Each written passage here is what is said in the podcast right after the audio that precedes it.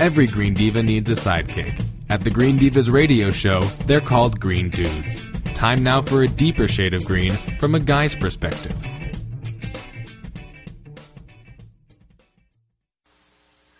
Well, I am really excited today to speak to Larry Kraft, who's the executive director of I Matter Youth, which is Kids versus Global Warming. And uh, this is an organization that's all about empowering youth, and let's face it, they are the future. And, and they're empowering youth to help get the message across to all of us to live as if our future matters, um, as if their future matters to us, those of us who are further along. Hi, Larry. Hello. Hi, Meg. I am so in love with the work you're doing, and I just saw the video um, that's on your homepage now, which really is a great, concise description and very, I want to say encouraging. Like, it's so exciting for me to see young people passionate about these issues. And the way y'all are going about it, uh, you'll see on if you go to the website, which is imatteryouth.org. Did I get that right? Oh, yeah. You got it right. imatteryouth.org. Go there, people, and you'll see that the organization also follows sort of a, a political. They they have some political structure, so that young people can get involved and understand how the political structure works, which I think is brilliant. I just think it's the whole thing is brilliant. So tell me, how did you get involved with all this? Uh, that's a great question. So, you know, I come out of the tech world. Um, I had been running sales and marketing for a, about a $200 million company here in Minneapolis, where I live. And I left that job about a year and a half ago, and really because I have two kids that are now 10 and 8 Yeah. And as I got more and more information about what's going on on climate change, I realized that um, it was time for me to try to do something about it. So I left the tech world. Um, in the interim, uh, there was something else my wife and I wanted to do. We've we're big travelers, and so we actually took our kids on a year around the world adventure. Wow. I've heard people, you know, I've always wished I had done that with my children. Wow. Yeah. It, it was it was phenomenal. But we, we so we were educating them, but we focused on environmental issues everywhere we went. Wow. We connected with local environmental organizations, and we partnered with a nonprofit here in the U.S. and we were creating weekly educational content for a group called the Wilderness Classroom Huh. that has about 85,000 elementary and middle school kids that follow them. So we, we were doing this, and during this trip, you know, a woman came to me with an idea of a By Kids for Kids organization. And I loved this idea, and I helped her frame it, and we created some slides, and I started talking to people about it. And through that, someone else who's been on your show, Harriet Shugarman, who Oh, yeah. through through Climate Reality. Oh, that's Uh, probably how we got connected, right? It is. It Oh, is. And Harriet said, you know, you should talk to my friend Victoria Loorz at iMatter. And we started talking maybe six or seven months ago, initially about partnering, and then around the time of the People's Climate March, um, she suggested that I become the executive director of iMatter and kind of help um, take them, try to take them to a next level. And so that's that's how I got involved. Well, it's happening. It's working. Whatever, whatever you're doing is working. Um, you know, you guys, you've helped them. Uh, you guys have organized marches. I don't know if conjunction, obviously, with the climate march, probably. Well, so yeah, so we, we were at the climate march, but I'll give you the background Okay. of iMatter. So iMatter was founded by Alec Loorz with support from his mother Victoria uh, about eight years ago, and Alec was 12 when he saw the movie Inconvenient Truth, Oh. and it blew him away. Uh, and he decided he wanted to go get educated, so he applied to Gore's organization, and they declined him. They told him he was too young. Right. So Alec went and created his own slide deck and started giving it. Well, he's now spoken to over 750,000 people. Wow. He's won the Brower Youth Award. He's uh, won the Coretta Scott King Award. He's been all over the world. He's been before Congress. Really an amazing now young adult. Yeah. Um, and so, you know, about a year, two years ago, Alec went to college, and the organization was kind of in a, a bit of a holding pattern of, okay, what you know, where are we going to go next? How are we going to leverage this great stuff and this great foundation that Right. we've created? And you know, that's where you know I connected with them. And what we're kind of trying to do is work with the existing uh, youth council, kind of the, the passionate youth that are youth leaders that are still involved. Yeah. And we've put together kind of a new strategy going forward to try to take this great stuff that they've done and and um, and amplify it. Well, um, it's it's pretty interesting, and and in the video, there was a, a a section where there was a congressman. Was it a congressman or a senator? That it was uh, a former congressman, Yes. uh, a fellow by the name of Bob Inglis, and um, he started an initiative called the Energy and Enterprise Initiative. But Bob is really interesting because he is a he's from Greenville, South Carolina, and a very conservative views and conservative congressman. right. He was uh, in Congress for several years, and then he was running again. And his son, and he has you know, several kids. His son came to him and said, "Dad, look, I'm, I'm you know, just turned 18, and I'll vote for you, but you need to clean up your act on the environment." I love that. I, I just thought, oh, that's fabulous. and you know you should should watch the video because Bob tells it you know much much better than I do. But um, but so he did. He looked at it and he realized that that uh, his position needed to change, and so he made a big shift. Now he was um, subsequently he lost elections there, uh, but he's now on a mission and to talk to conservative audiences and talk in the right in and convince them that it's, Right. it's the values that it's consistent with their values to support action on climate. See, now that is encouraging and that's hopeful. And I think that is so much of what we do here when I talk to people who are, um, you know, uh, whatever, whatever their passion is regarding the environment or food. It so often is the case that they started when they had children or it had something to do with their kids. We are obviously, those of us that are parents, can testify that, that there have been life changing experiences when it comes to either having children and you realize that you want to clean up their environment, the environment in the home, um, but you start to see things differently. And when a, when a young person, when your son or daughter, 18 or whatever, comes up to you and says, "Hey, man, I, I you know, would you please look at this carefully for me?" Yeah. Um, so It's so cool. yeah, it is, and you know, the, the reason I'm involved with iMatter, you know, my kids obviously are a key driver here, but it's also because I believe youth can play a huge role in what needs to happen to get on the winning side of this issue. Yeah, I And think it's you're right. really for a few reasons. Number one, um, and maybe most importantly, you know, youth can connect viscerally, can connect emotionally with Yeah. people, and we need to turn this from a science fact-based issue to an emotional connection issue. And I think youth can do that more quickly and better than probably any other constituency out there. Yeah. Yeah.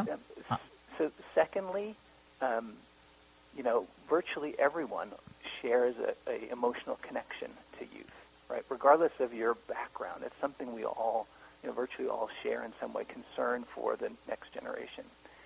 And then, you know, lastly, is that you know, if you if you really think about this, on this issue, the youth are being, you know, unjustly impacted by our policies on climate change in, Right. in the world that they're going to have to live in. Yep. And I think if you look throughout history, what we've learned is that those unjustly impacted must speak out and be heard for real change to happen. So you know, I think empowering youth, elevating their opinion, showing that their opinion now really matters more than anyone else's, um, is a is a way to to help um, you know connect much more emotionally and, and, and get us on the winning side of this. It's a good strategy, and it's it's just true. I mean, so much you know the definitions people have and hold of sustainability has to do with future, has to do with how what we do today that impacts the future, and uh, it really is going to be in the hands of our our children and of course future generations. But they're present. They are present. They should have a say. And um, who's to say that they might not be smarter? Well, so I, I, I there's several stories I tell about about my kids, and you know, this is a very simple one. When, when we were on this trip and we were um, teaching our kids about climate changes relative to some of the places we were we were going, um, you know, I talked to my daughter about it, and she said she thought about it for a minute, and she said, "Well, Daddy, let's just stop it." it seems and simple. you know what? It's simple, it's direct, and it's true. Right? Yeah. As as adults, sometimes we get wrapped up in the complexity of issues and all the minute details and all that. But really, at at base, we just need to stop it, and there are plenty of ways to do that. And I think kids can make that point and and change people's uh, priorities and views on this enough that that, um, that that we can make real progress. So I'm very optimistic. And and you know what? We need a dose of optimism, and and there's nothing like youth to bring energy, uh, a fresh perspective, and optimism to any subject. but you know, environmental issues can be so heavy and scary and overwhelming that uh, I, I I particularly look forward to speaking to more more kids.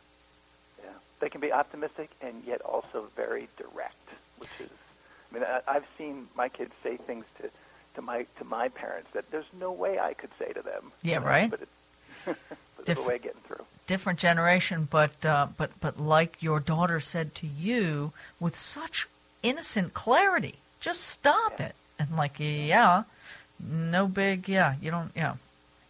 Yeah. It'd be And- nice if we could. respond that. You get, you can't respond that by oh it's hard. It's like okay, Yep. let's go do it. Let's go do it. And you know, could could somebody please stand in the middle of Congress and Senate uh, in in this whatever um, down in Washington and just say, "Hey, everybody, just stop it." I need we need Yeah. your daughter to go down there. Put her put her foot down, man. Oh yeah, she she would love that actually. Well, and but you know what you're doing with your organization, from what I can see, is you're you're giving the tools to kids to you know give them the voice that they that they have, and how to use it. Um, and and I think you're also grooming kids who have a desire to sh- to to make a difference and be change agents as they grow, to to slip into to politics or whatever it's going to take to change um, you know, change legislation and change policy and um, change the way we do things. Absolutely. I mean, some of these youth that I've been exposed to now in the in my you know four short months with the organization, you know, starting from Alec, but then beyond that to some of the the people on the video and others. I mean, they're impressive, and they're going to do some amazing things. Um, and maybe the unfortunate, and, and I think it's great that we're going to help that, but maybe the unfortunate side of that is not only do we need them to do amazing things, you know, when they become of uh, voting age and beyond, Right. but we need to we need to empower and listen to them now. I mean, Yes. we can't wait for No. that. No, and I mean, I- can't think of like one off the top of my head, but you know how many of these videos that go viral um, of kids, like there's a TED talk with this kid who's like nine, who like freaking nails it about GMOs. Yeah. and it's like it's so it's so riveting because you're like, um, okay, yeah, how can you not believe? How can you not listen to this kid? Yeah. And they're brilliant and un, you know, to some degree, they they haven't they don't have some of the shadows of cynicism that that we collect as we move along and grow up. Even though I work hard to remove them every day. and you must you have to stay in touch with your inner youth. yeah, we do, we do, and um, I am looking forward to because you and I have talked about it a little bit. We are definitely going to schedule uh, some of your your wonderful youth activists um, to to come on the show and talk because we got to hear from them too, right? Yeah, abs- I mean, absolutely. they're they're the whole point of this conversation. But um, I I just want to applaud you for stepping into this work and helping to empower these kids. Thank you.